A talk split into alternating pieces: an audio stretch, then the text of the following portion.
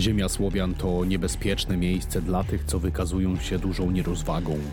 Ci, co podróżują, włóczą się czy szukają wrażeń, niewątpliwie trafią na coś, czego w przypadkowych spotkaniach lepiej unikać.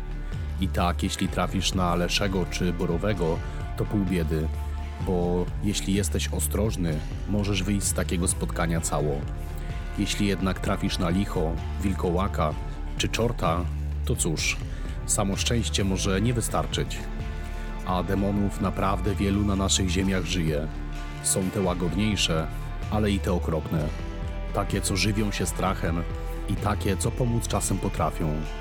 Demony wodne, demony leśne i takie, co w domu mieszkają.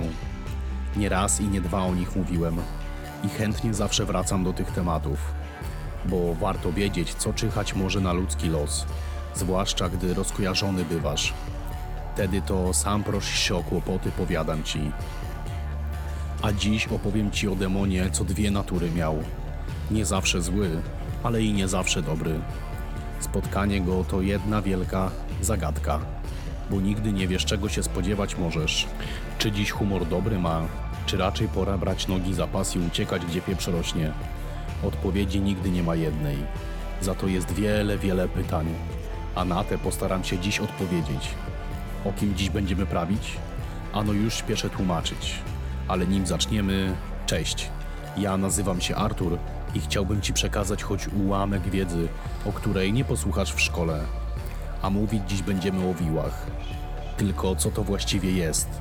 Choć lepszym pytaniem byłoby, kto to właściwie jest? Gdy nastanie taki czas, że dostrzeżesz coś dziwnego, lepiej wiedzieć, kto przed tobą stoi. O tym, gdzie je można spotkać, porozmawiamy za chwilę, ale na razie skupmy się na wyglądzie. Bo niezwykle ciekawa to rzecz. Bo gdy ujrzysz przepiękną nagą bądź prawie nagą kobietę, co przejrzeć możesz przez nią na wskroś, to znak, żeś wiła na swej drodze spotkał. A piękne tak były, że nie sposób wzrok oderwać. Nawet gdy kto patrzeć nie chciał, gdy zainteresowany nie był wcale, to i tak nie mógł się oprzeć.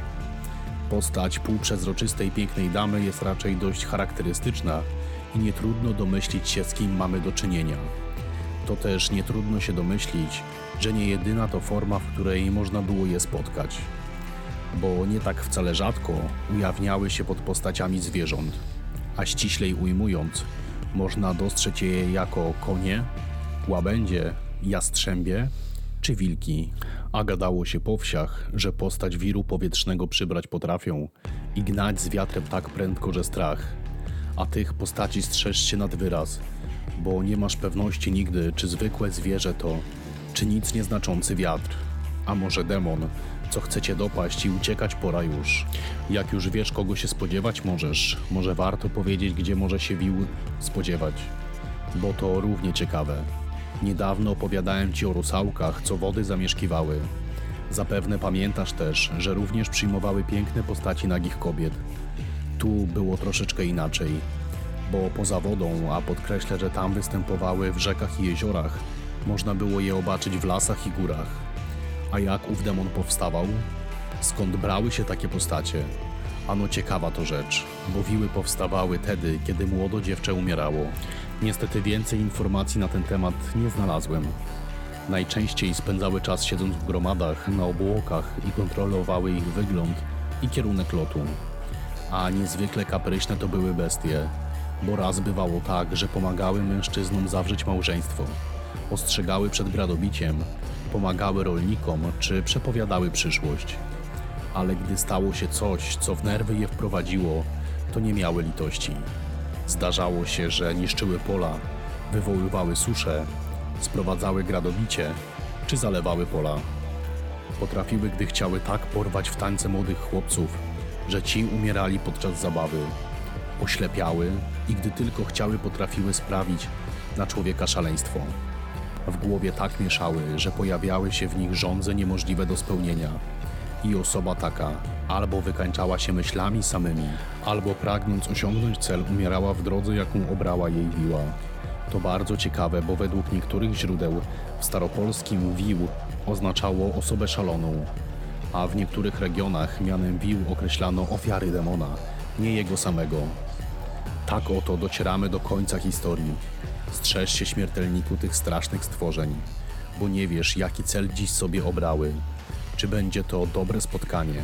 Czy czeka cię niechybna śmierć? Sława! Na koniec chcemy cię zaprosić do dołączenia do naszej niezwykłej społeczności na Patronite. Tworzenie tego podcastu o mitologii słowiańskiej to dla nas nie tylko pasja, ale też ogromny wysiłek i czas poświęcony na badania, przygotowanie i nagrywanie odcinków.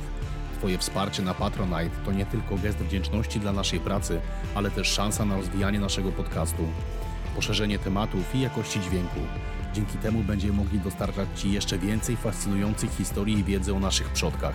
Starcie na Patronite oznacza dla nas wiele, dlatego liczymy na Twój odzew i perspektywę. Razem możemy stworzyć coś naprawdę wyjątkowego. Dziękujemy Ci za słuchanie i za wszelkie wsparcie, które możesz nam ofiarować. Jesteś niezastąpionym elementem naszej społeczności. patronite.pl/artur.chrostowski. Niech bogowie Wam wszystkim darzą.